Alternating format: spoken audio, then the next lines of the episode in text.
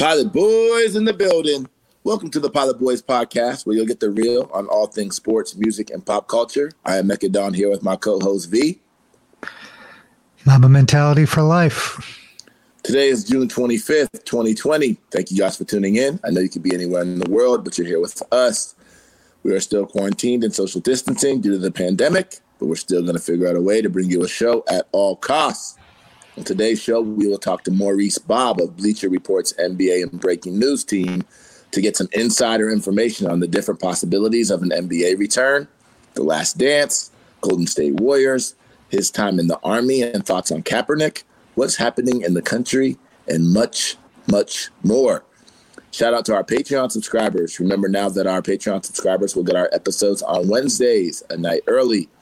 These donations help keep our show going if you want to help keep us on air, you can donate at www.patreon.com forward slash Pilot Boys Podcast. And don't forget to grab some wristbands at shop.pilotboys.com. And be sure to leave us a five star rating and comment on Apple. Let's go. Where the Pilot Boys at?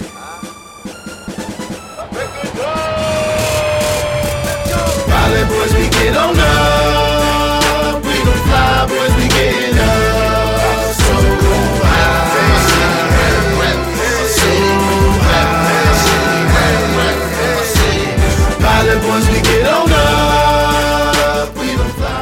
Listening to the Pilot Boys podcast. We are here with a very special guest, Maurice Bobb of Bleacher Report's NBA and Breaking News team. Maurice, thank you for joining the show. How you doing?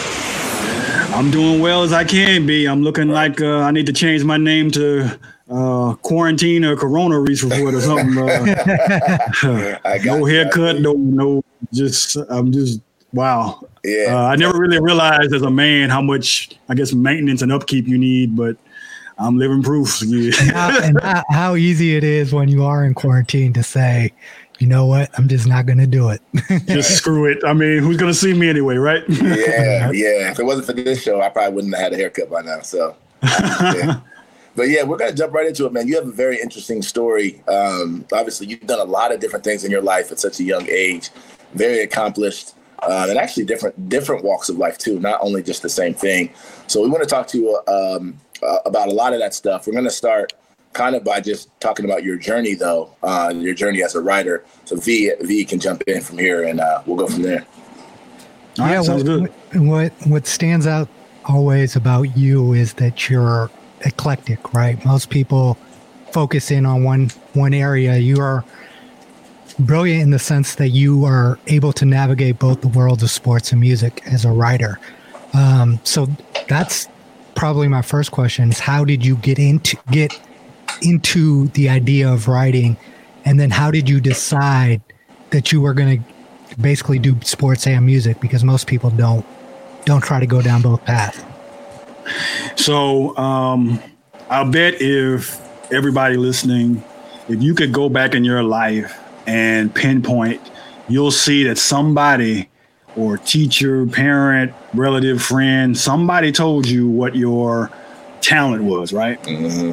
And uh, I have a similar story. You know, I remember um, I was going to Bowie State University in Maryland. I had just gotten out of the military.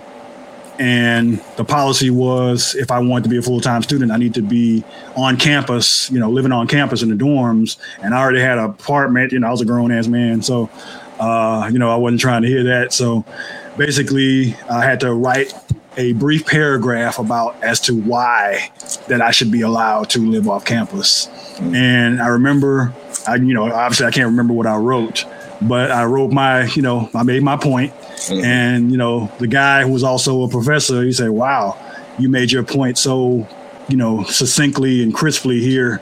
Did you ever thought about being a writer?" And uh, you know, that kind of went in one ear and out the other. I was just glad I didn't have to live on campus and right. you know I could just do my thing.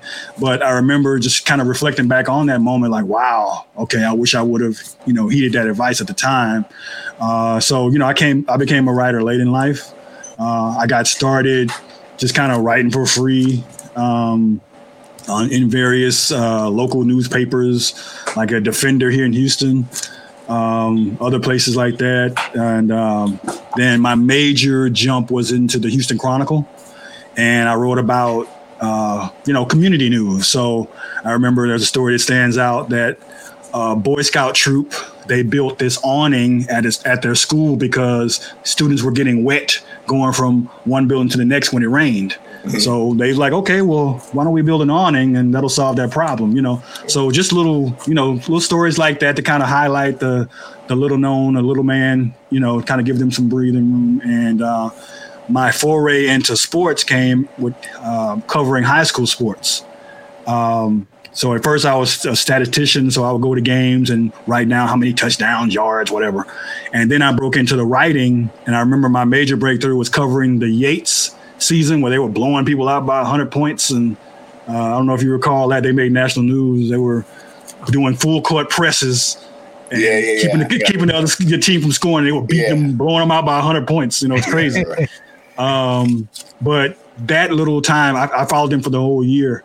And the thing about sports writing in real time, especially for a newspaper, like right after the game is over, they expect the story, you know, right, to be written right, and right. live so people could read about it and comment and either yay Yates or screw Yates or whatever they want to say. Um, so I had to learn on the fly to write two stories. So at halftime, I'd have a if this team won story or if this team lost story. Oh, wow. And I'd build both stories and then just kind of at the end, I'd, I'd say, okay, this team's going to win, you know, and it's just kind of plotted out from there. Um, and you then from funny, there, you know what's funny about no, that? Real quick, you could probably release like uh, alternate history with all those other stories that never got published. yeah, yeah, funny, right, right. yeah. uh, yeah, it's crazy because like uh, as soon as the game's over, the editor's constantly texting you, calling you, "Where's the story? Where's the story?" Right. Like shit, you know. So yeah. I had to come up with a way to you know, make sure I got the story in on time. But that was a great lesson for me uh, to write quickly, succinctly, get my point across, and you know, not dilly dilly daddle um, with how I'm going to say it or what have you. Um, I think that the training ground. And not to pause you right there, but I think for me, in in as I've gotten to know you and and read your content, both obviously on social media and the stuff that you publish, is that is what I think is your greatest talent is that you're able to get your point across in very, very few words, yeah. right? And, and you make that. complicated points um, very, very efficiently. Oh, cool. Appreciate that. Um, and then with the Chronicle kind of getting notoriety, uh, my name just started getting passed around. And I remember uh, you guys probably know uh, Datwon Thomas. Yep. Uh, you know, editor extraordinaire. That man has touched a lot of careers, and uh, you know, he touched mine. Uh, he got me my first national article in King. Mm. Um, so I started writing for King. Uh, Rides. I was an editor at large for Rides magazine. Scratch. Yeah. I don't know if you remember that one. Yeah, I remember. Uh, yeah. you, you wrote uh, for everybody in the culture. Yeah, uh, and then obviously Slam is under the same umbrella, so I moved over to Slam with Ben Osborne, and uh, had a great time. You know, a lot of history writing for Slam, and then Ben Osborne went over to Bleacher Report, and that's how I found myself a Bleacher Report. And you know, kind of here and here and there, I've done stuff from Rolling Stone to Complex to Vibe to I mean, you name it. Uh, your name just gonna kind of gets passed around, and people that you've worked for or worked with, they take editor spots and they call you up. Hey, I got the story. You know, so it's kind of one of those things where you develop relationships and uh, you know if you do good work you know your work will speak for itself and uh, you know you'll get called on to do different things talk to us um, about, about, about bleacher report too because bleacher report is, is is a phenomenon right? I mean they are they have officially dominated and taken over the game in a lot of ways. And i remember years ago hearing about them but it was more of kind of like i think like a fan kind of contributor. Yeah, fans were just submitting yeah, yeah like yahoo voice yeah. type thing. And, yeah. and then all of a sudden just it just started dominating. What is it, I guess, that you've seen kind of about their culture or maybe even the business model that, that makes you think, uh, makes them kind of come to the forefront like they have? So um, I go back, you know, to the uh, to the kind of writer that enjoys seeing your name in print, like mm-hmm. physically holding the copy, holding the magazine, and looking at your right. name in there. So uh, I think for a model like Bleacher Report, they were the first and very early adopter of online and making sure they get social. So uh, for like Instagram and Twitter, they would combine a writer and a comedian and a graphics person to work together and collaborate and get out great content uh, via Instagram, Twitter, and so forth. And that generated a lot of you know people. Oh, they love the memes, they love the content, they love the videos, or whatever the case may be. And that built its own momentum from a grassroots standpoint.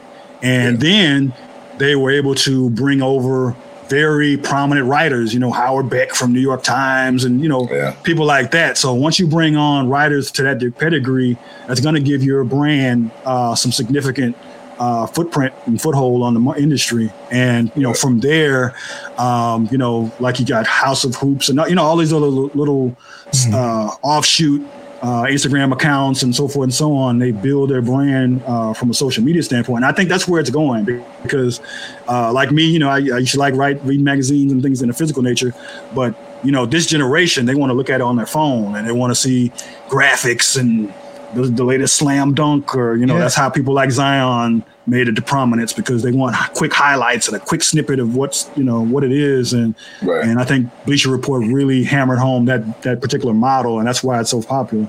Yeah, even in sports, right? Like people don't sit through two and a half hour basketball games; they'd rather watch highlights. And it seems like what Bleacher Report understands is that they move according to the market, and I think that's why they've kind of moved ahead of a lot of the other platforms that still kind of rely on those traditional methods. They seem to understand the market and the changing dynamics of the market much better than some of the older entities.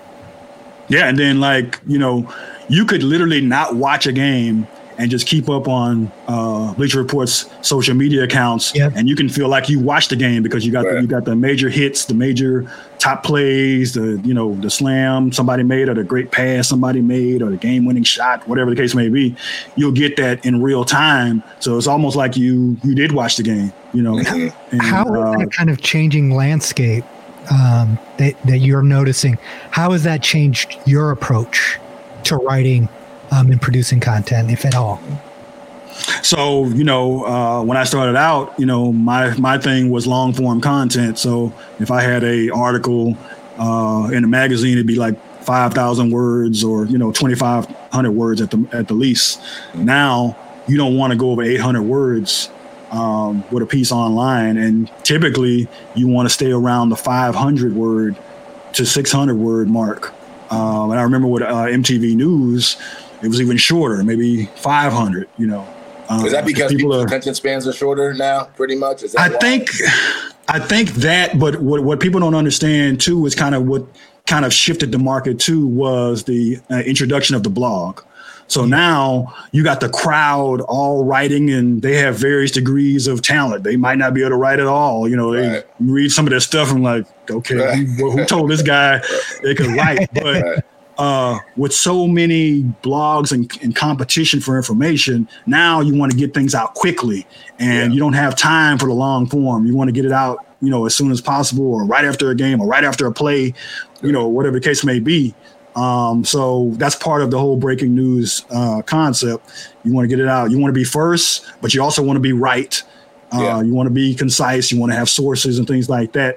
And one of the kind of the rubs against media these days is you know the clickbait uh, yeah. argument. Um, you put these things in the headline. I can't tell you how many times when I've submitted a story and I even go back and look at it and like, ooh, who came up with this headline? right, it's, it's right. very clickbaity or just yeah. kind of picks one juicy tidbit out of the whole thing. And, yeah. you know, um, that's kind of one of the things where I got in trouble with James Harden and his mom.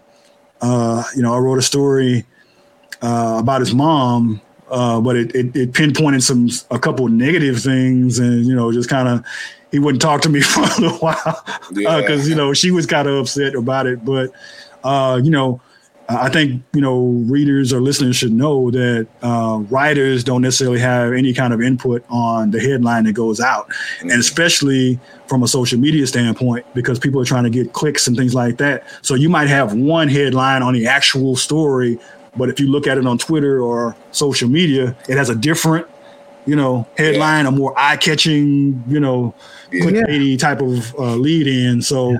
uh, that's kind of one of the things that's made us look bad, you know. Uh, yeah. You know, to be honest.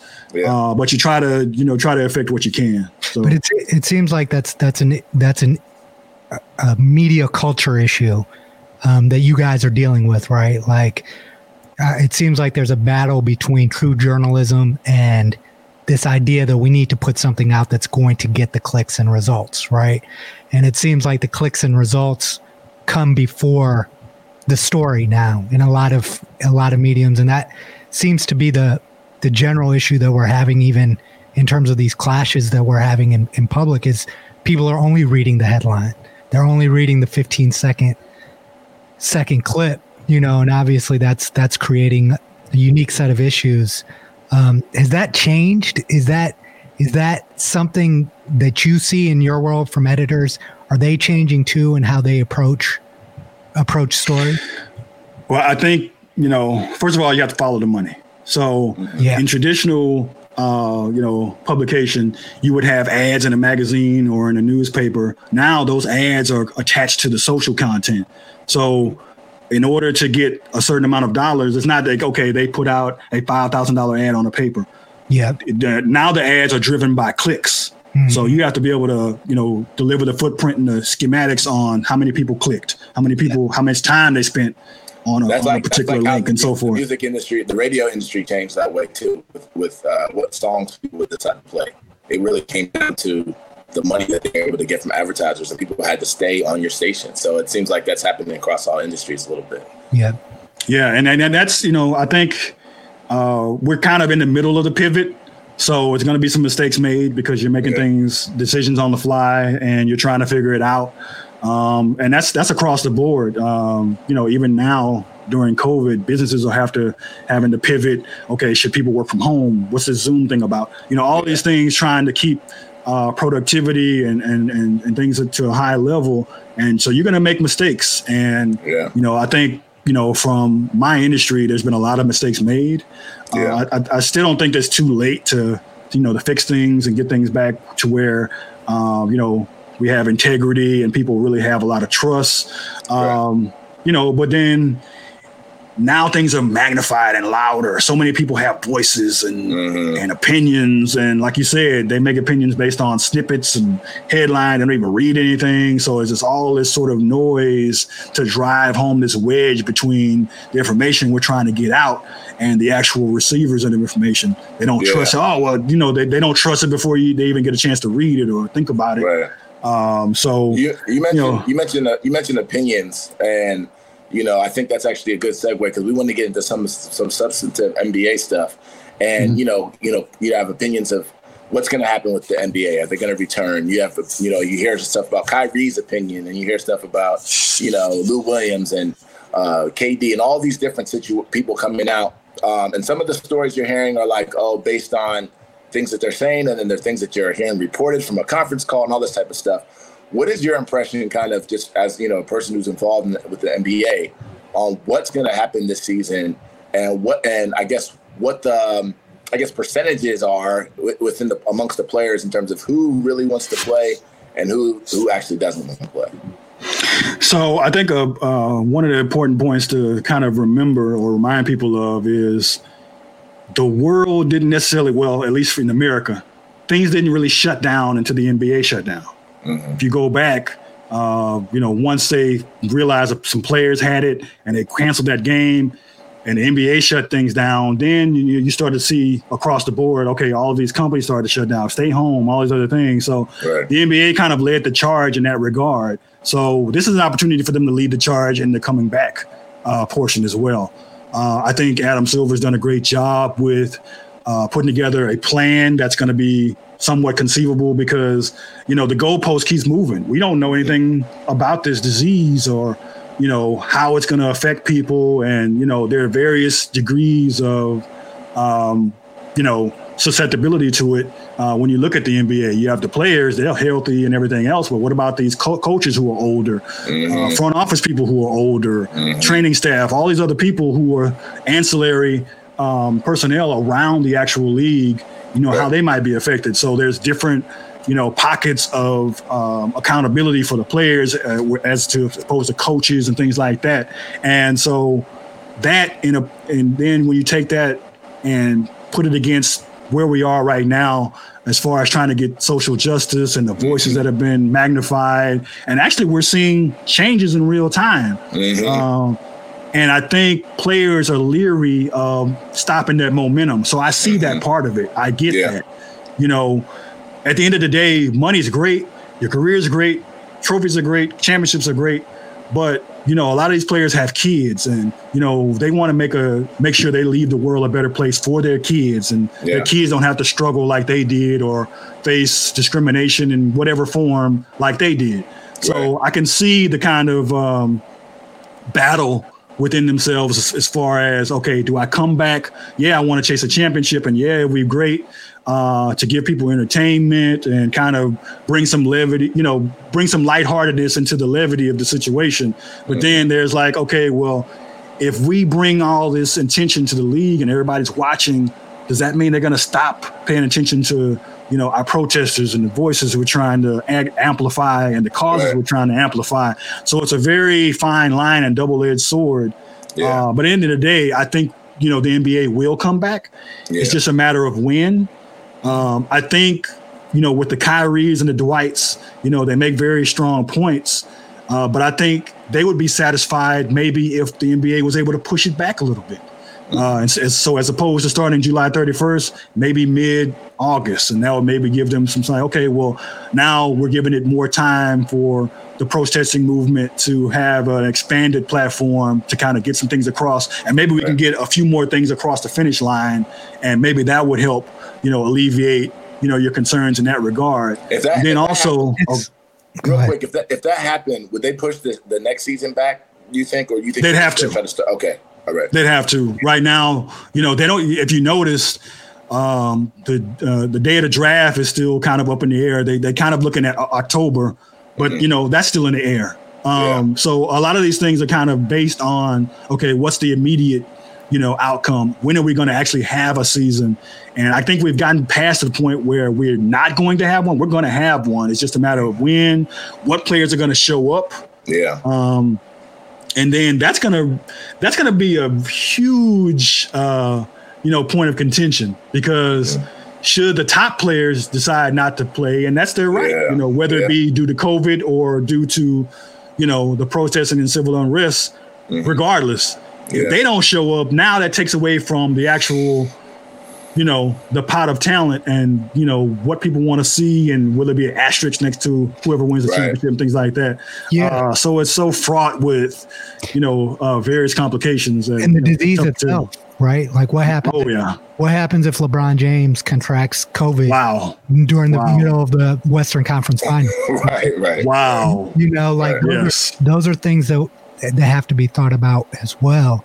But I did want to kind of key in on what Lou Williams said, right, about this potentially being a distraction. And we're kind of at the point where this is able to have the platform it has because a lot of the distractions that Americans normally have to kind of avoid these serious issues aren't there.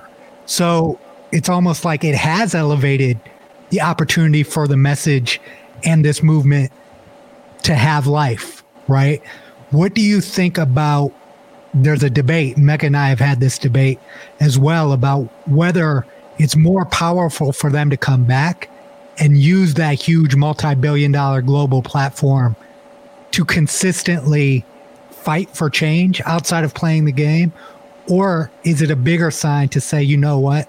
we're just not going to play basketball. We're not playing until you guys resolve this issue. I wanted to see where you kind of fell on that spectrum or what you, what you believe. So, uh, I, I, you know, I kind of believe more so that if they didn't play, it would have more more of an effect mm-hmm. because you have people clamoring for any kind of, you know, uh, break from, and not just you know the civil unrest. You know, people have been out of work; they've been stuck at home. Uh, their anxiety levels have been very high due to the you know fear of this virus or uncertainty uh, when it comes to you know what it might do, how it might affect people, and there are you know real consequences. You know, I have four family members that had it. Two of them had to go to ICU. They, you know, they lived, uh, thank God, but you know there are people who didn't didn't live, like Karl-Anthony Towns' mother. You know, mm-hmm. so there's some very concrete um, you know, examples of the severity of this, you know, time we're living in. But yeah. you know, I think, I think what it would do is if they just said, okay, we're not coming back until X, Y, and Z. You know, mm-hmm. that would put pressure because, and it would also put pressure on the owners because mm-hmm. you have to remember the NBA owners have we have some of the richest owners in all of sports. Yeah. You know, if you combine the collective wealth of all of these teams, you're in the upper hundreds of billions of dollars. Mm-hmm. Steve Ballmer himself is uh, is worth over 50, mil, 50 billion. Mm-hmm. You know, so and he's his team is in high contention for, you know, a championship. So he's going to want to get back. He's going to have, you know, um, impetus to do so. So if players put the put the impetus on the owners to say, hey, look, you know, we need you to go to bat for us, and we'll, we'll come back if you help to facilitate these changes and this legislation mm-hmm. and this, you know, these points and so forth. I think that would move the needle a lot faster than if they came to play right away. Even if they used the platform to say, for instance, halftime, they had some sort of uh, special, you know, uh, players talking about you know, various issues and things like that, or if they knelt before games and so forth, that's gonna ignite ire on the other side. People, oh, I don't want to hear what LeBron James had to say. Shut up and dribble. Mm-hmm. You know, just play the game. You know, because you have those people. Yeah. Uh, yeah. They're out there in droves, and you know. Let me ask you this, because you you, you just mentioned kind of player leverage essentially, and, and you know we we talk a lot about college, and uh, you know we're seeing unprecedented unprecedented kind of actions from different collegiate athletes across the country who are essentially understanding now and realizing their leverage. Part of it is because of momentum, right? And they feel supported behind a movement, right? That I think some of these issues they were aware of obviously before now, but now that they feel they feel like they're supported, they feel like they're part of something, mm-hmm. and it, and obviously the NBA players have an a, a even next level of leverage because they got money, so they can literally quit and be good for life right now if they wanted to. How do you feel like this kind of movement we're seeing amongst athletes? Uh, does it have staying power? Is this something that you think is going to actually, what's happening now is actually going to change the landscape of sports forever um, from a leverage standpoint? Or do you think that this is probably maybe just a, kind of a flash in the pan because of the movement itself? Well, it has a danger of being flash in the pan, but. I think uh, leverage comes from also power. So, in the case of the Oklahoma State, his best player is the one who raised who raised the uh, alarm and said, "Look, mm-hmm. I'm you know this is I'm not accepting this. This is going to have to be changed." So you saw mm-hmm. right away he came out trying to put that fire out. Uh, so I think that's what it comes down to. When the best players with the biggest platforms and the biggest voices, when they speak up, now they have no choice but to listen. These yeah. coaches, their livelihoods depend on having the best players. Yeah. And that's also gonna they're gonna think about their futures as well. Because if they can't keep their best players happy, forget about yes. recruiting. You're not gonna have you're gonna have to be able to field a great team in the future. Mm-hmm. And what, what does that mean? You're going to lose your job as yeah, a coach because you couldn't, yep. yeah, you couldn't put together a winning team, a winning record, so forth, so on. So now yeah. players really have the leverage, and also more people are listening. Mm-hmm. People who had never listened or understood or you know, really real recognize what was happening before. Now they're seeing it. Now they're willing to step out and say, okay, it's not enough to say I'm not racist. You have to be anti-racist. Mm-hmm. You have to be anti-discrimination. You have right. to be anti, you know, police corruption and police mm-hmm. brutality. You have to be anti take a stance. You can't just say, "Oh, well, you know, you know me. I'm not racist. You know me. Right. When. I see wrong, you know, I wish wrong didn't happen." We that that's not going to fly anymore. Now there has to be action. You have to speak up. Use your voice. Yeah. Use your platform. Whatever that whatever that may be. And if we can, you know, put together that kind of momentum, we'll see real change because that's where true leverage comes from, from yeah. action, from standing behind your convictions, you know, uh, that old freedom or death, you know, it, it really comes down to that, you know, and I think a lot of other non uh, African Americans are seeing that justice, injustice for us also can mean injustice for them if yes, they let it, you absolutely. know, grow and multiply and get worse. And they really see that in the police community, you know. Uh, so I think, you know, the groundswell has been growing. Uh, different voices are seeing, and I think, you know, V made a good point. We're all stagnant, and we're forced to see. We were forced to see what happened to George Floyd. We're forced to see all these various, um, you know, things that we could turn a blind eye to. Oh, we're busy. Mm-hmm. Oh, we're right. working. Oh, we're out. We're having fun. We're drinking. We're hanging with mm-hmm. friends. Oh, I'm right. just too busy. Uh, you still on that? We right. go still. You know, um, now there's no turning away. You know, yeah. and there's a lot of power in kind of making everybody stop. And even from a different standpoint, with the world kind of standing as still, smog disappeared in LA. Mm-hmm. Animals are coming out, you know. Right, uh, right, you know what I mean? It, it, it's like the world is healing a little bit, and this can be a time where we could heal if we pay attention and we take action. And, and I wanted to to ask you about this, and Mecca and I have talked about this as well. Is two two things. What what do you think the obligation of one people in power is like NBA owners, NFL owners, baseball players.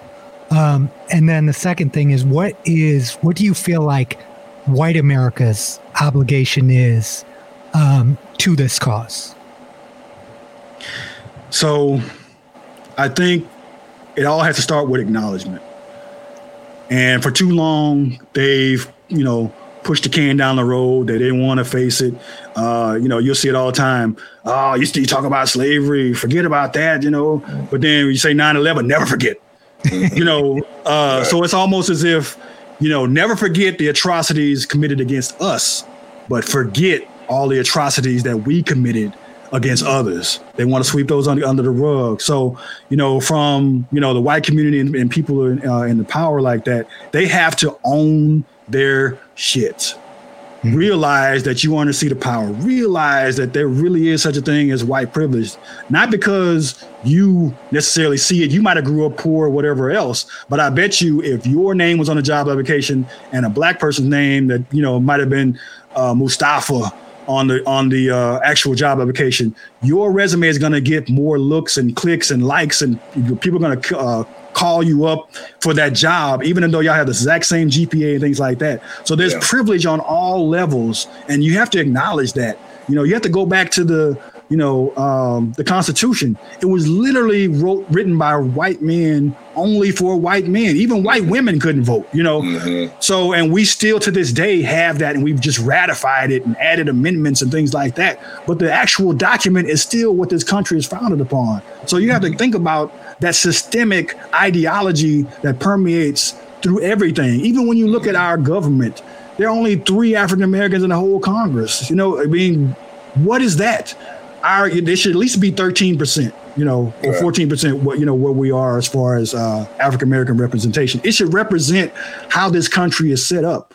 And we have too many quote unquote old white men making decisions. And even though we're in 2020, these old white men probably still look at things as in 1960, 1965, when their formative years, when they made the bones of who they are and how they think and how they view the world. Yeah. You know, they may tell you one thing and give you lip service, but you best believe they're hanging on to their their ideals and beliefs that you know form themselves as that's an a, adult. You know, that's a great point because I, I think a lot of the things that I think now, obviously, I've grown and I've learned, but the foundation.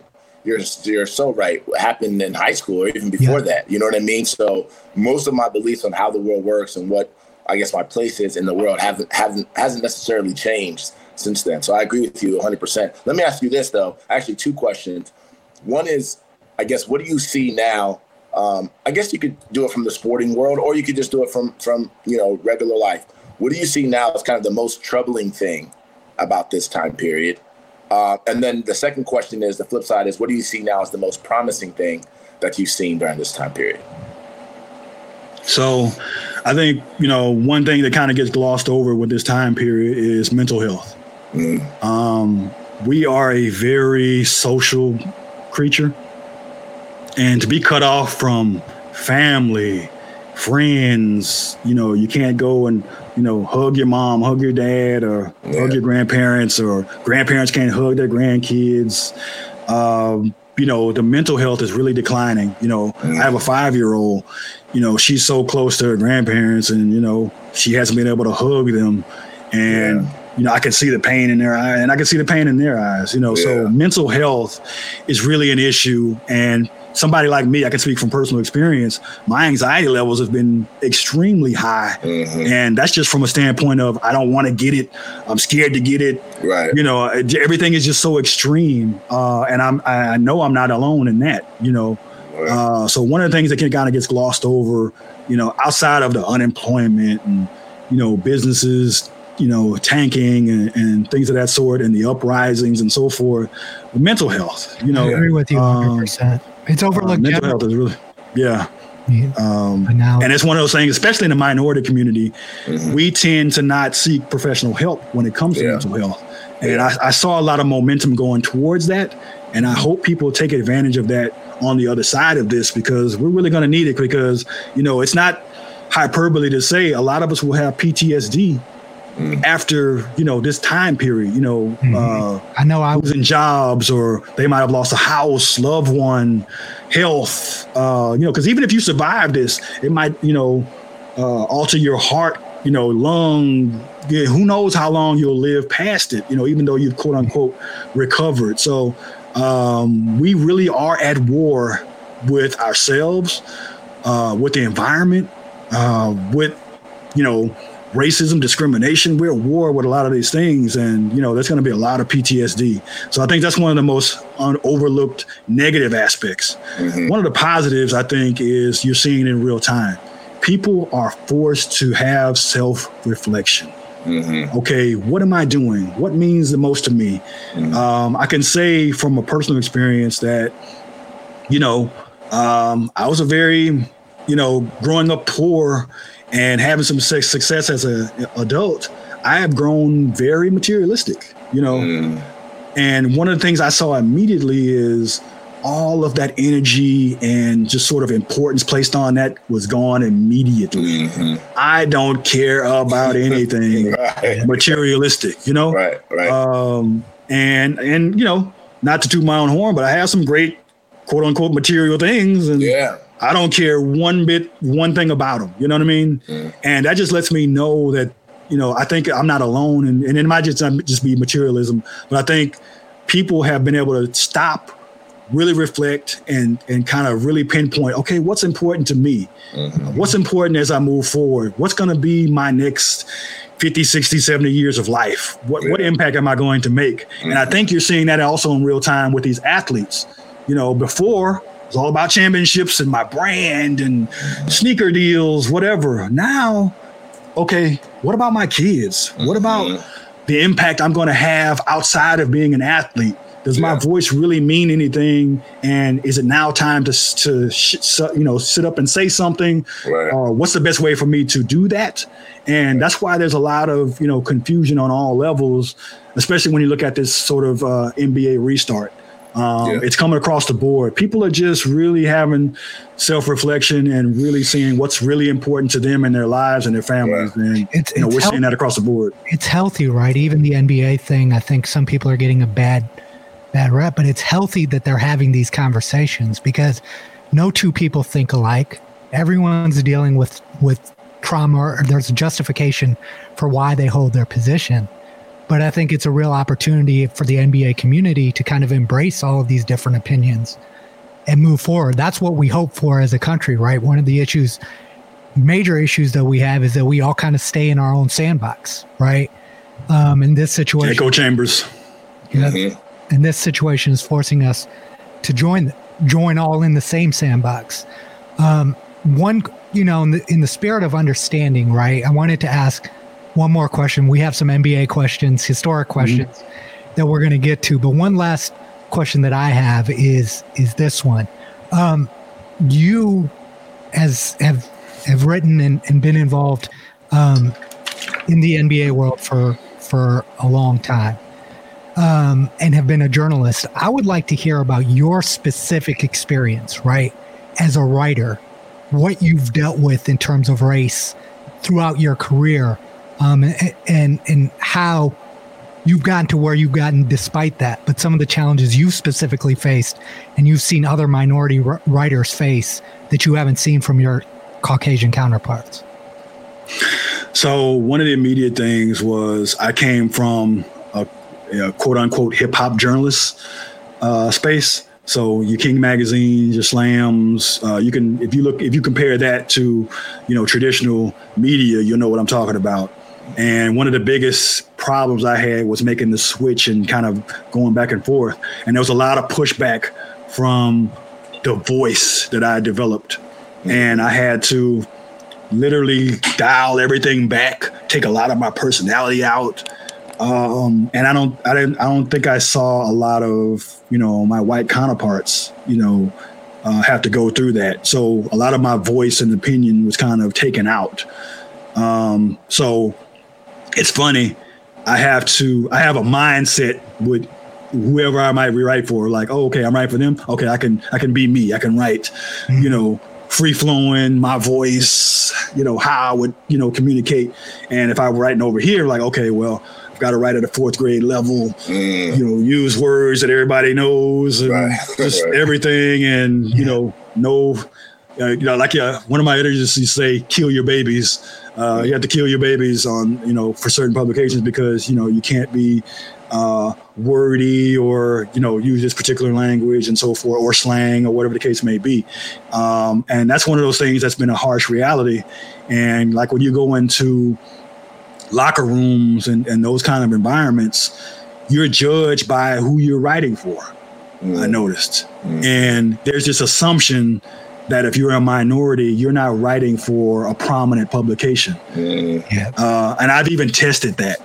You know, so a lot of times when you go into these locker rooms or what, or back, you know, uh, to the back of the house, backstage, whatever the case may be, they'll have you wear your, uh, you know, your media lanyard over around your neck. Sometimes I'll hide it in my pocket or whatever else, and just kind of see how I'm perceived or responded to, you know, just kind of say, okay, am I tripping? You know, mm-hmm. and more often than not, I'm not tripping. Yeah. You know, you're judged by that. And I don't see a lot of my white counterparts go through that. Um, so I try to um, bridge the gap however I can. So, you know, when you get in these media scrums, I try to make sure, you know, my uh, African American counterparts who are writing for African American publications, they get space uh, yeah. you know, make sure they can ask that question because they're just as important uh, to get the word out. You know, yeah. um, so you see it a lot, um, and it's not just from a racial standpoint; it's also kind of classism. Mm-hmm. You know, again, oh, my publication is more important than yours, or right. whatever the case may be, and you see that across um, society. You know, yeah. Um, I have a family member who's a doctor who thinks they're better than everybody because they're a doctor, you know. Right, right. Um, yeah. And I, I think that's where we kind of fall short in our humanity. Mm-hmm. If your worth is only tied to what you do or mm-hmm. how much money you make, we've yeah. already lost. You yeah. know, you're missing out on so much a vast, um, you know, uh, vacuum of knowledge and yeah. experience and everything else. We just don't value voices because they're not coming from prominent um, titles or you know the most amount of money or or you know status in society yeah. uh, and that's one of the things that i've tried to be cognizant about just to make sure you know i don't devalue someone just because they're stationed in life uh, because I, think, I was I that think, I was that same person, you know. Yeah, I think yeah. you made a good point too, because and you and you kind of uh, referred to this earlier too when you're talking about this time period, kind of slowing everybody down and making people start to reevaluate what's important to them and even yourself in terms of material things. I think that's happened to a lot of people and I'm hopeful, right? I'm, you know, cautiously optimistic, I guess I'll say that that will carry over into society and further beyond and we won't place such an emphasis on those type of things and we will start to see the value of each individual and personal relationships and understanding and, and meeting new people and so on and so forth. So I think that's that if if it, when we talk about, you know, what do I see now that's potentially hopeful, that for me that is what what I'm hoping for. Um, I want to switch real quick though because you know I know you don't have a lot of time, and I want to get to a couple other things. One of them is um, uh, Isiah Thomas. You grew up as an Isiah Thomas fan, is that correct? I wore number eleven when I played. Okay, all mm-hmm. right. So you know, obviously this this summer, one of the things that actually did become a distraction, which I think was probably healthy for a lot of us, was The Last Dance, right? The Michael Jordan Chicago Bulls documentary, and one of the things that um, obviously was like a storyline throughout that was Isiah Thomas and the Dream Team and how he was snubbed and whether or not Michael Jordan had a role in it or didn't have a role in it. I guess as a fan of Isiah and just as a, a basketball writer and person who's involved in the space, what did you think of the Last Dance? Uh, and then also, what did you think about? What are your thoughts on what actually really happened with Isiah and the Dream Team? And if okay, so in one addition, and your thoughts on the player you admired versus everything that we've seen and heard from from Isiah since he left the court too.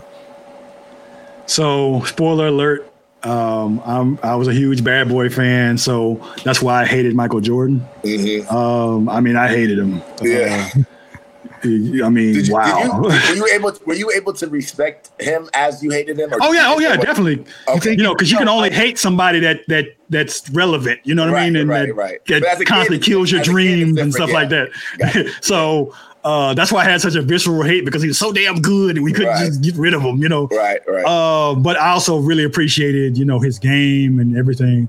Um, but for me, you know, Isiah was like a maestro on the court. Mm. Um, he had the ball on the string. The things he could do, you know, people talk about Kyrie and things like that. Isiah is Kyrie's blueprint. Mm. Isiah was the one who could come down, lose you, and shake you, and, and cross you, and he could score at will. Yeah. I mean, I, all I had to do was point to that 25 point outburst on a on a uh, sprained ankle. I mean, yeah. that, the dude was unstoppable. He's won yeah. at every. Um, you know, I just used to love the way he would smile and just be a baby face assassin. You know, uh, he smile on your face and he don't look like he's 15, but man, he would kill you, right. kill you on that's the court. That's how Steph is. Yeah. Yeah, six foot nothing, yeah. but man, not afraid to go in there, mix it up, take an elbow, and still finish on you and get through the contact. You Throw know? a few elbows, too, right? yeah, exactly. You know, right. and from Chicago, rough shot Chicago, so ain't no backing down. Right. You know, uh, he was fearless, and I was never that tall, so I, I just really gravitated towards Isiah. And I played point guard in high school, and I used to love to pass, and you know, I was more of a defensive specialist. Uh, that's what kept me on the court and why I wanted a starting job. But um, I just loved Isiah and the way he played, uh, even on down to the shooting form, you know. Mm-hmm. So I used to shoot like him, you know. Right. Um, and I wore number 11, like I said, until uh, I, I, was part of a team where I couldn't get number 11. And I chose 34 for Charles Barkley. He was like one of my, uh, I guess, my third best player, uh, favorite right. player. Um, but as far as Isiah, I was glad to see that people got to see the asshole side of Jordan because mm-hmm. he was painted as like, oh, I want to be like Mike, right, but right. really he's an asshole. And I right. and I met him before. He's an asshole. Wow.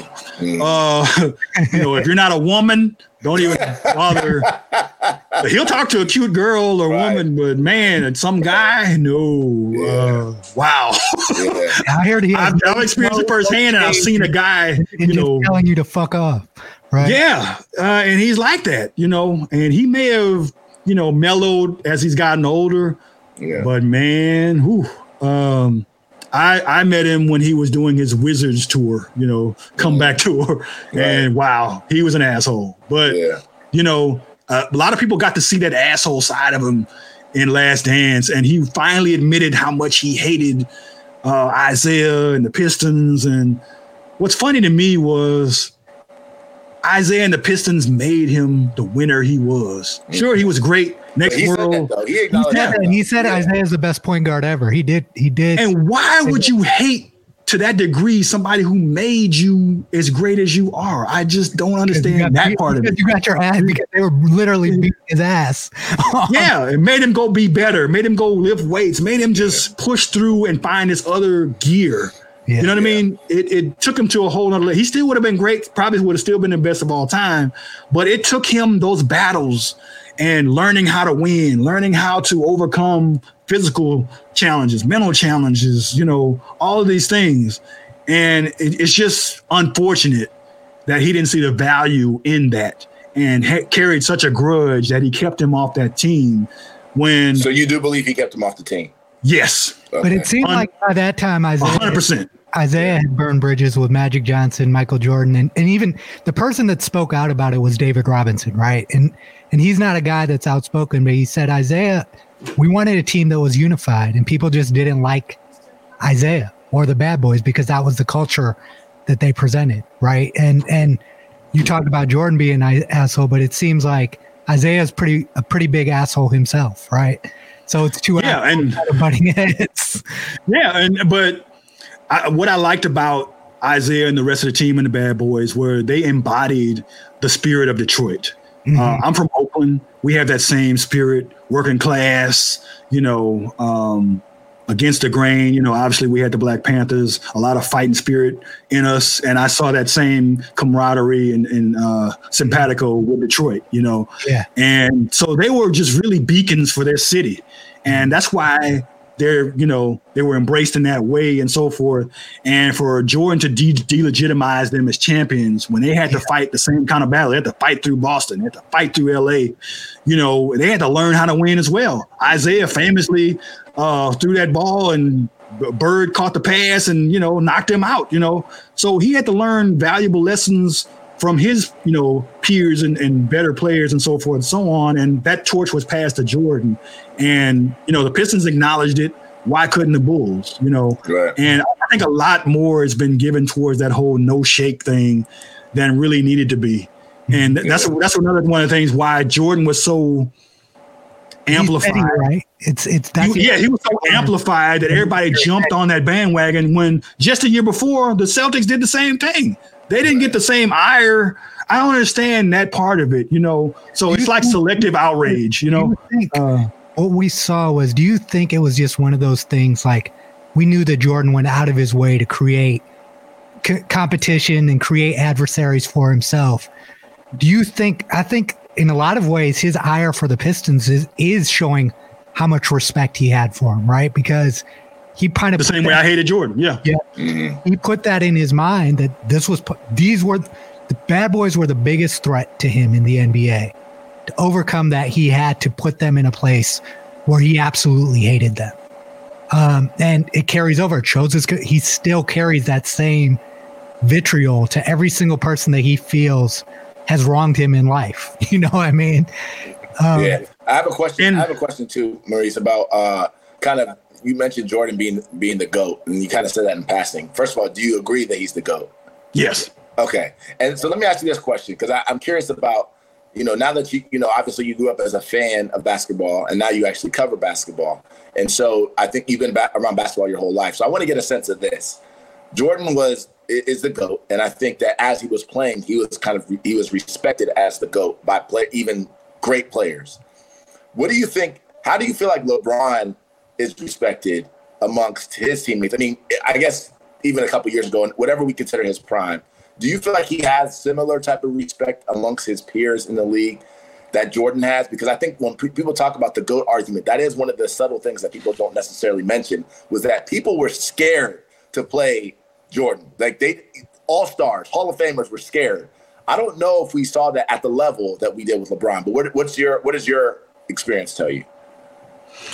So the the one kind of I guess difference between Jordan and LeBron, because make no mistake about it, LeBron is a supreme athlete, supremely gifted, and he was one of those players where he had all the talent in the world, but he busted his ass too. Mm-hmm. put those together, he's going to succeed. You know what I mean? Right, there are a lot of right. players that had so much talent that just kind of coasted their way.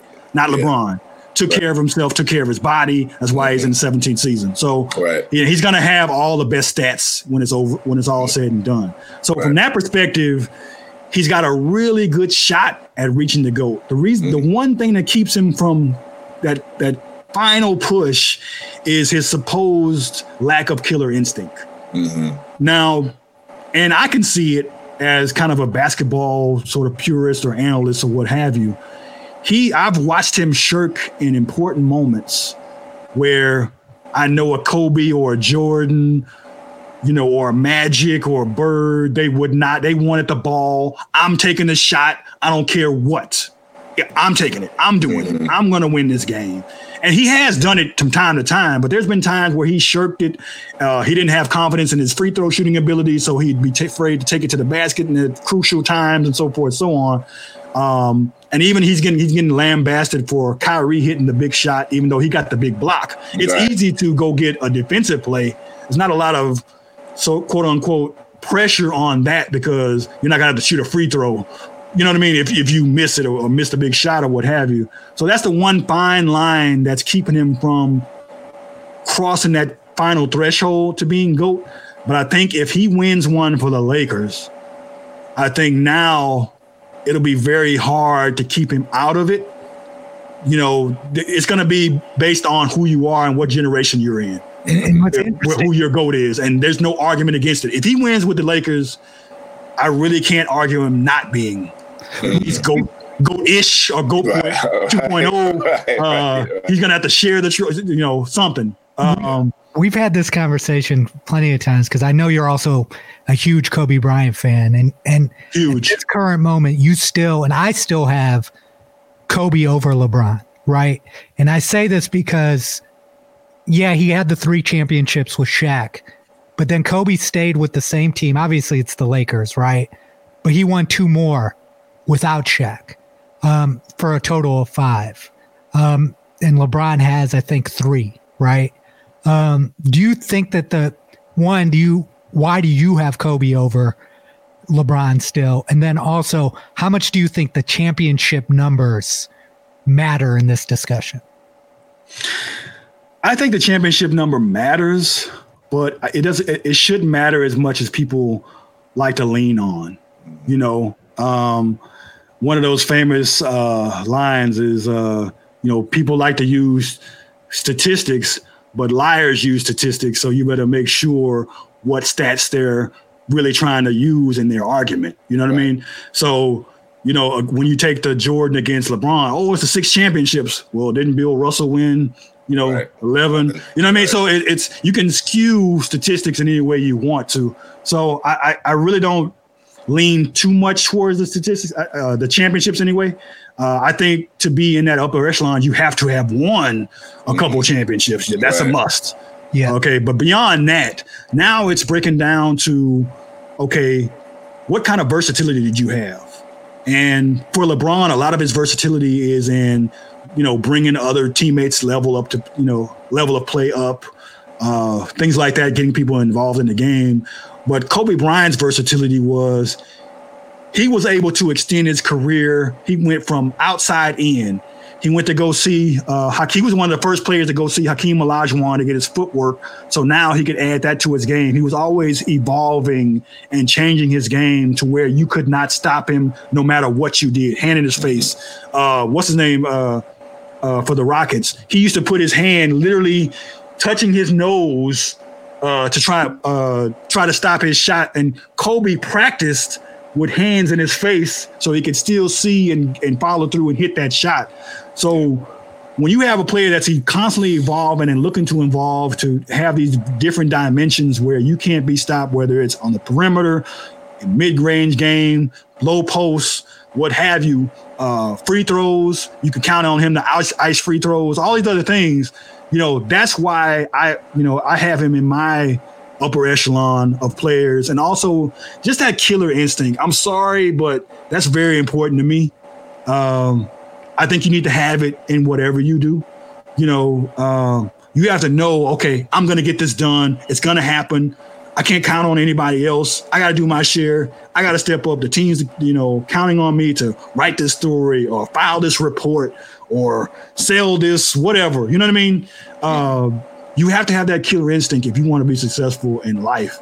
And I feel like LeBron kind of went and got some of that killer instinct from Dwyane Wade uh, in Miami. But I don't think he would have ever won if he didn't leave Miami. He needed to go learn that killer instinct. He had everything else game wise, but that killer instinct, he got some from Dwyane. And now he has, you know, a good percentage of it. He doesn't quite have the level of Jordan and, and Kobe, but I think he's getting there. But he may run out of time, so to speak, because I don't know how many more years he has at, at his prime or playing at this level anyway. Uh, right. I think he's past his prime, but he's been able to extend it. yeah, right, right, absolutely. Okay, let me ask. Go ahead. Go ahead. No, I was going to. I was going to switch gears. Go ahead. Yeah, one last question before we switch gears. I was going to say that there's a lot more that we haven't covered yet, but we know that you're from Oakland, right? And you yeah. are a Golden State Warriors fan. Yeah. where you're at. You know, one of the funny things that we always talk about is one, where did all these Golden State Warriors fans come from, right? When they were winning. And then second, Where did, Where did they, they, all go? go?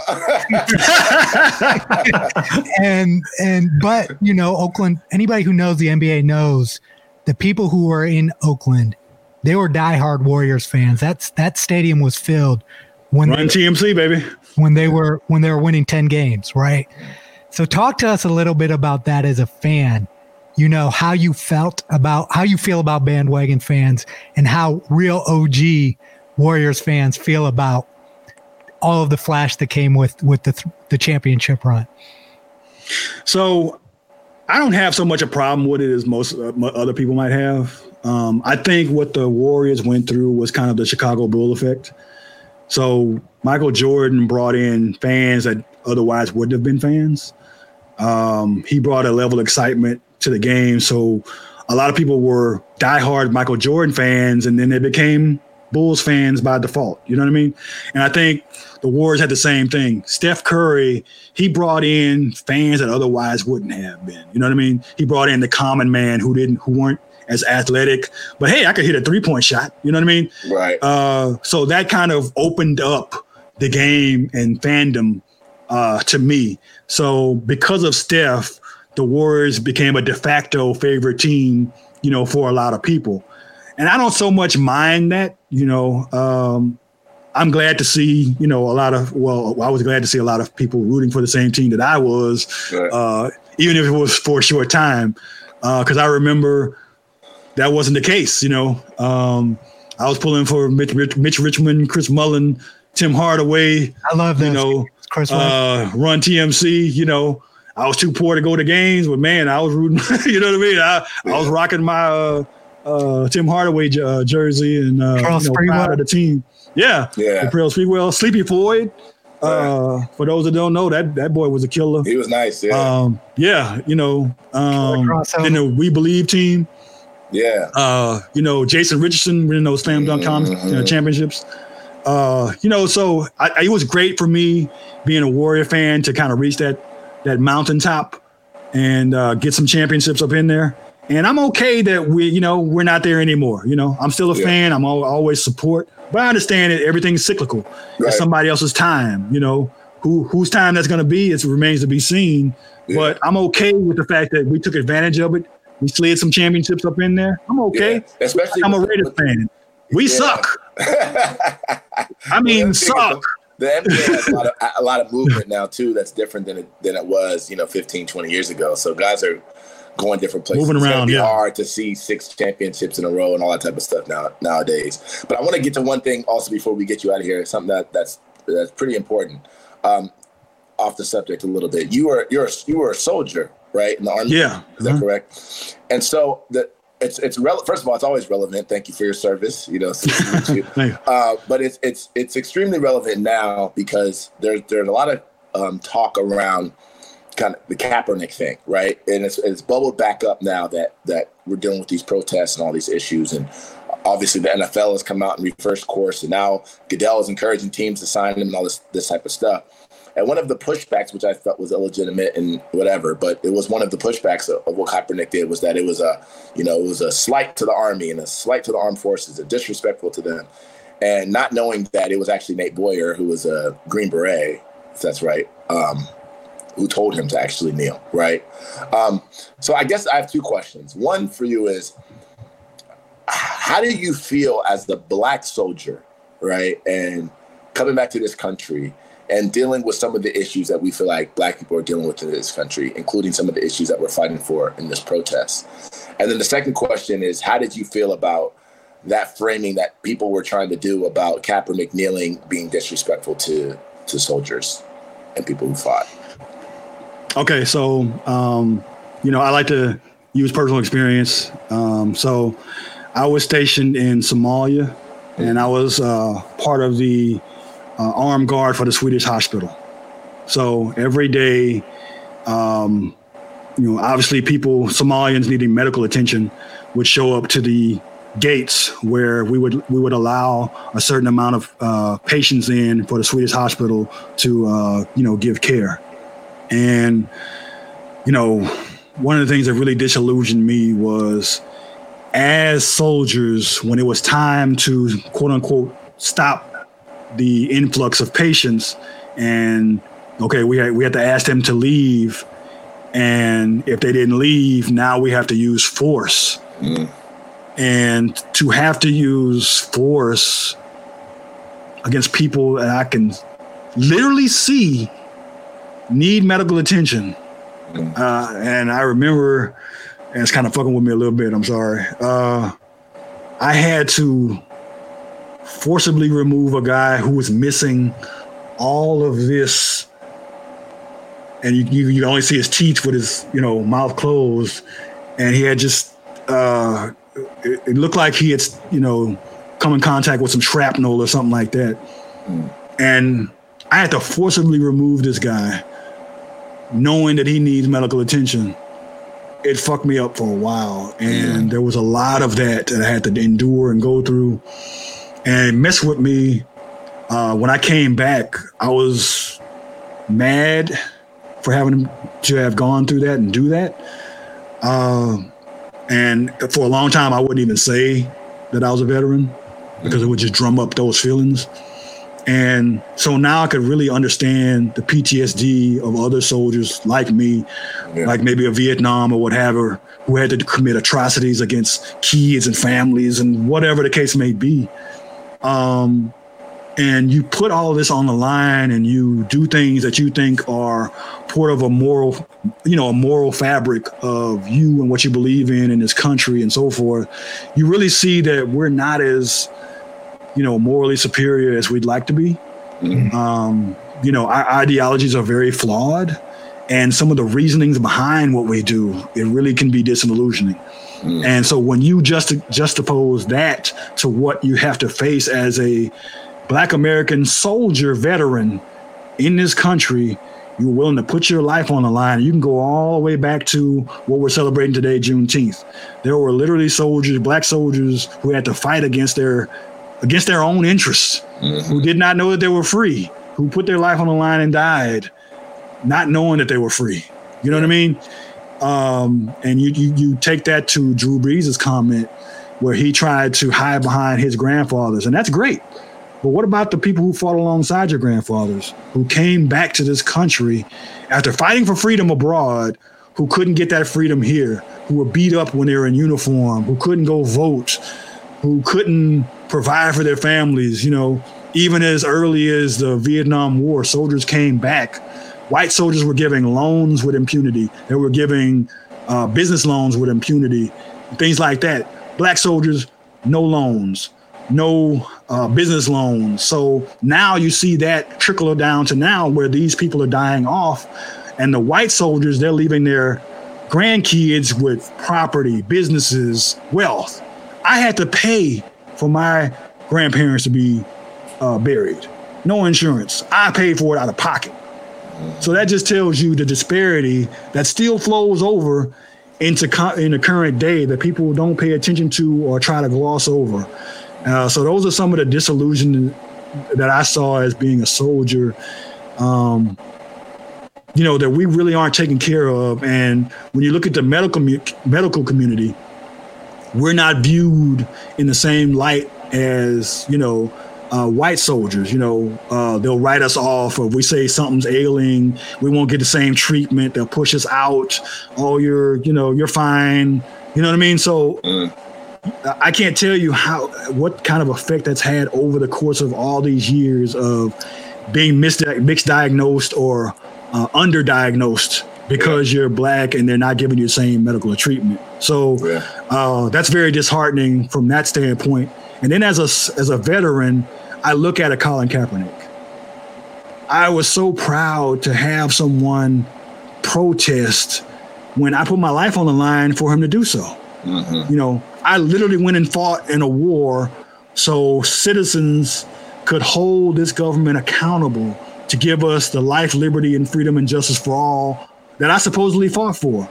And that's all he was doing. And it was a silent protest. And you had all this ire directed towards him when you look at the fact that now there's some rioting and whatever else. And it's not just us, you know, there's some art, you know, agitators and things like that. But now that the, the, the now the frame is, well, why can't you do it peacefully? Well, didn't we do that three years ago and you called us sons of bitches? You know, so you know, you can't have it both ways. And then also as a veteran, I find it odd that veterans aren't the ones who are saying, "Oh, well, you're disrespecting the flag." It's people speaking for veterans. Mm-hmm. Excuse me, mm-hmm. I have a voice. I can speak for myself. Don't speak for me.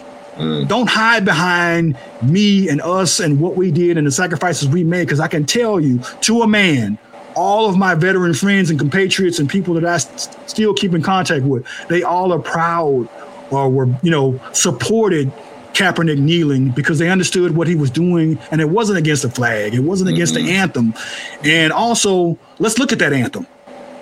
Let's read the third verse. Mm-hmm. Why are we proud about an anthem that literally in the third verse says to catch and kill slaves? Mm-hmm. Why is that still, you know, sure, we don't sing it, mm-hmm. but is there? It's in the song. It's, yeah. it's, it's the song literally. And mm-hmm. so you want to hang your hat on that. So as a veteran, and I've said this multiple times, actual freedom is more important to me than symbols of freedom. Mm-hmm. People are getting caught up in the symbols, the flag, the anthem. Excuse me. We should be focused on actual freedom. Let's focus on ho- upholding those virtues and values, and we could get somewhere to where now everybody would be proud to say, I'm an American. Yeah. I'm a citizen of this country. Because why? I'm respected as a citizen. I'm appreciated as a citizen. I'm treated equally and fairly like a citizen. That's yeah. where we need to get to because and and I hate this whole if you don't love the country then leave it.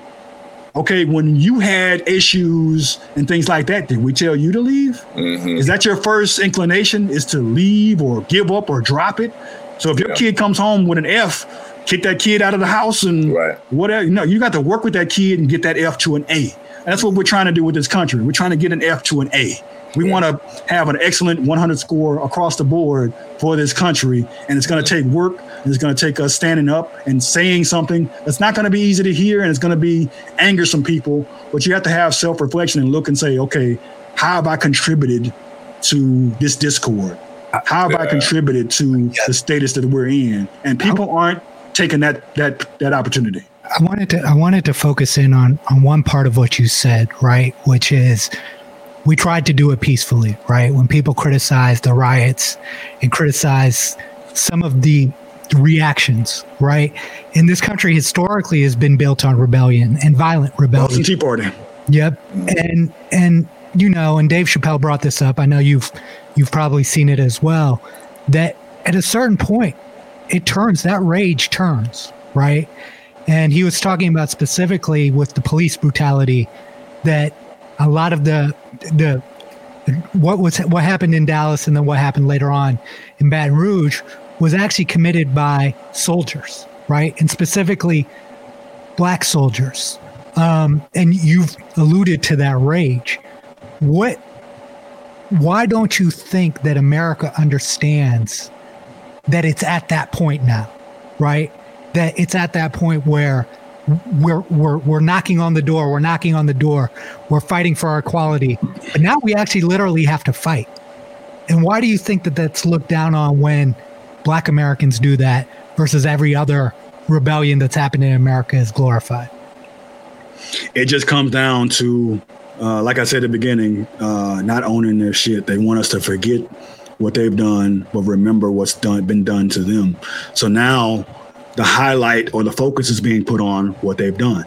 And they don't want to, you know, be called to the carpet for those things. And it's coming from us. We we aren't in a seat of power and they are.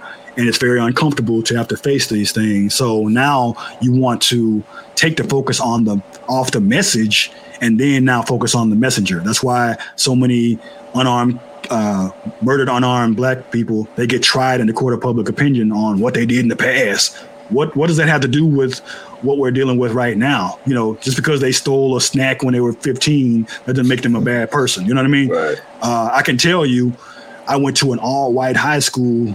There were literally five black people in the whole school.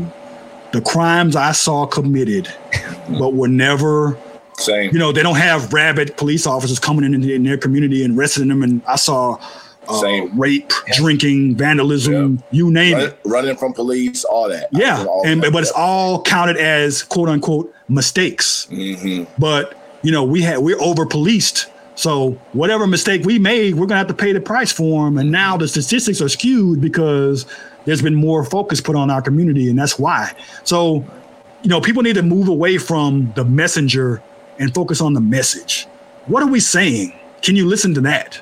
Mm-hmm. You know, can you listen to these young people and how they're crying out that, hey, all of us are should be treated equal. I see my black brother over here; they're not getting this the same treatment or the right treatment or equal treatment. You know, because it's not just us out there now. That's why this feels different. Mm-hmm. It's not just us. Mm-hmm. Uh, it's all different kind of communities coming together, and they're joining with us, and they're taking action. So they're not just, oh, I'm not racist. Oh, I'm anti-racist. And some of this is why I'm standing alongside with you to fight for you. Because if you can come up, now we're all together up and it makes yeah. a better life for all of us. Yeah. Well, I think, and, and it's a, like you said, and, and, to put a button on this, I think it's been amazing to see all across the country, all the different communities that come together, even here in Ohio, some of the richest, uh, ritziest, you know, whitest suburbs in Columbus, Ohio, Upper Arlington, and New Albany. I mean, they have hundreds and hundreds and hundreds of people come to these protests, and that's something that you just would have never seen before. And I think you made a very poignant point earlier,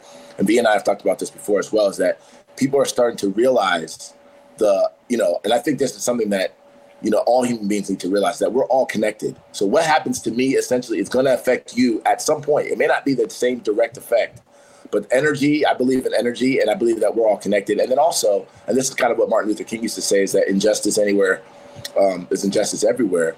Because once you once people once you allow injustice to happen, it's only a matter of time before it starts to happen to you. And that's what a lot of protesters are starting to see now in the streets when they're getting hit and they're getting pushed down by by police or they're getting beaten with batons. They're like, wait, hold on, this is what's going on.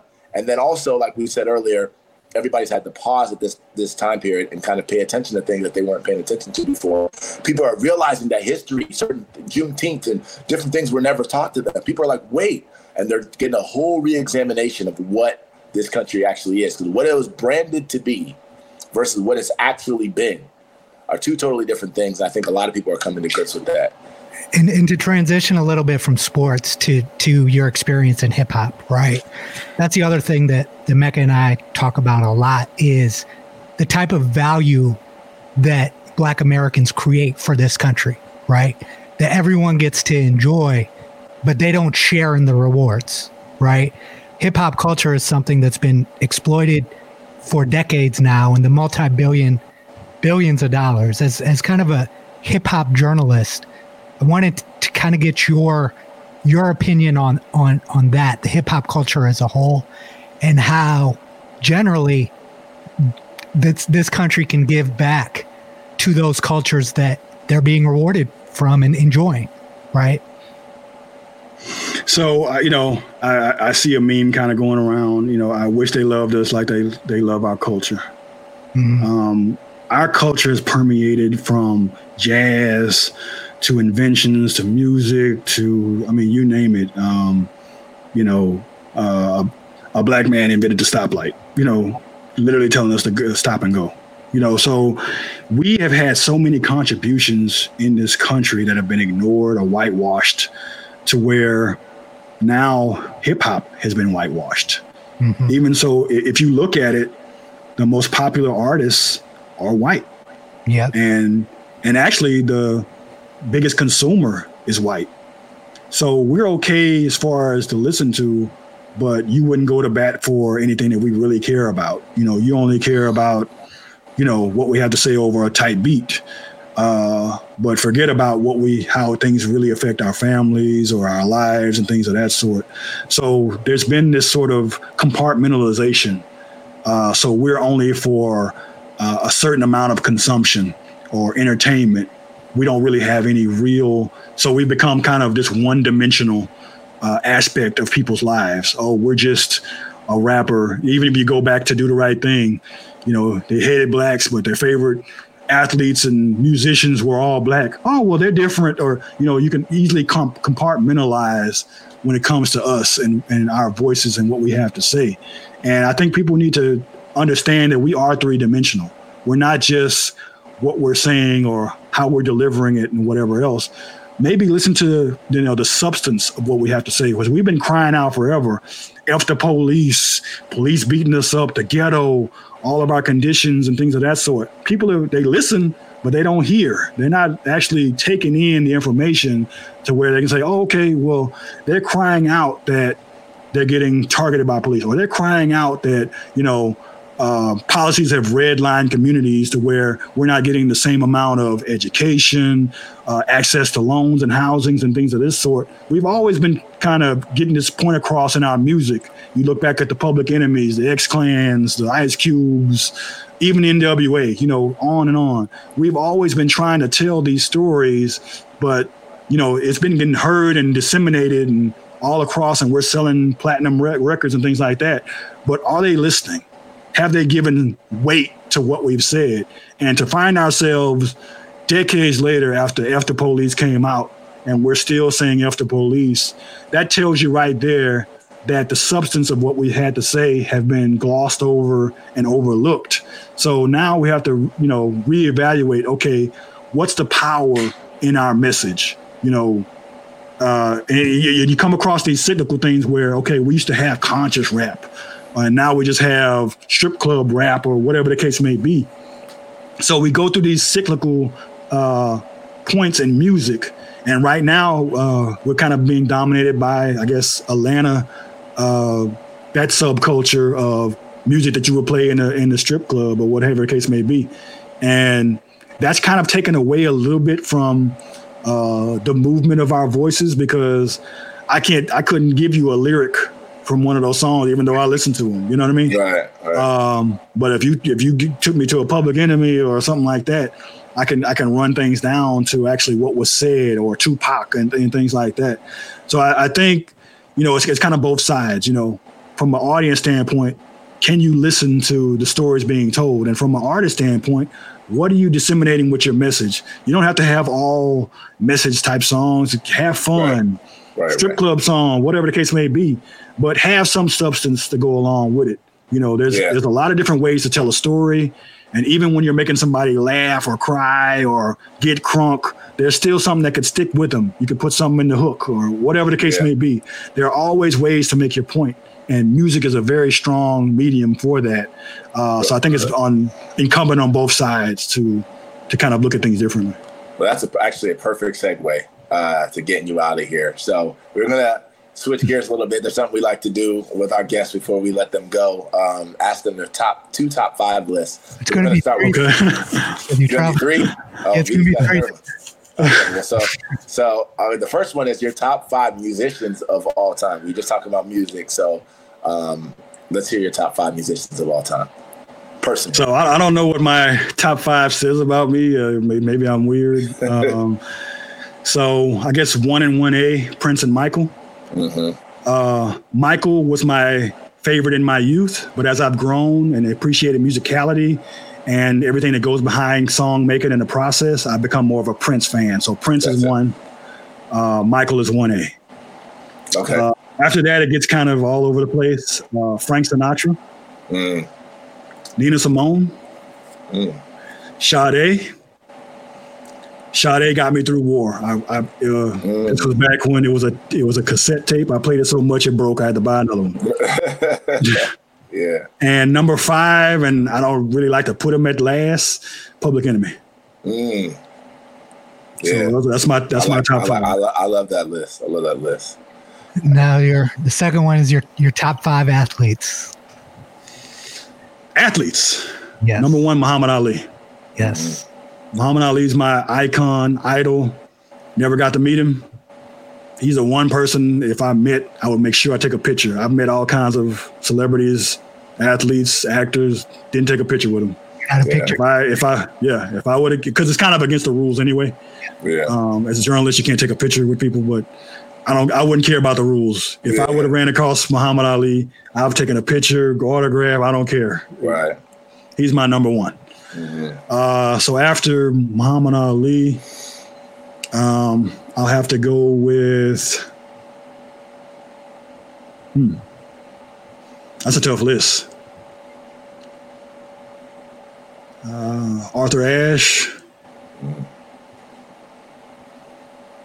Um, quiet Tiger Woods.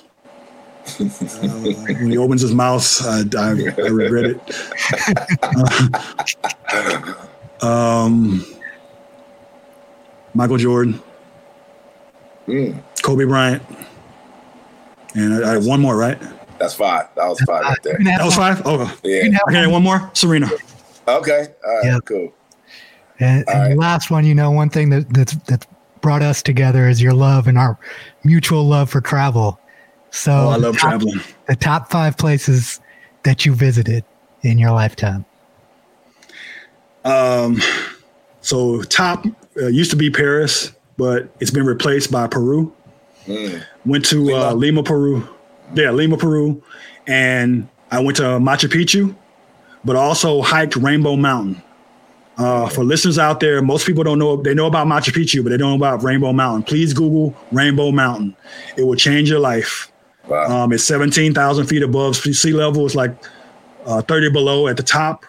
When you get to the top, the feeling of accomplishment that you will feel, and the rush that you will feel for this appreciation of life and what God has created, and uh, just your place in the world. Um, I don't think I'll ever be able to replace that. Uh, I did that last year. Um, it was an experience of a lifetime. Um, so that's my number one now. Um, second place is Cuba.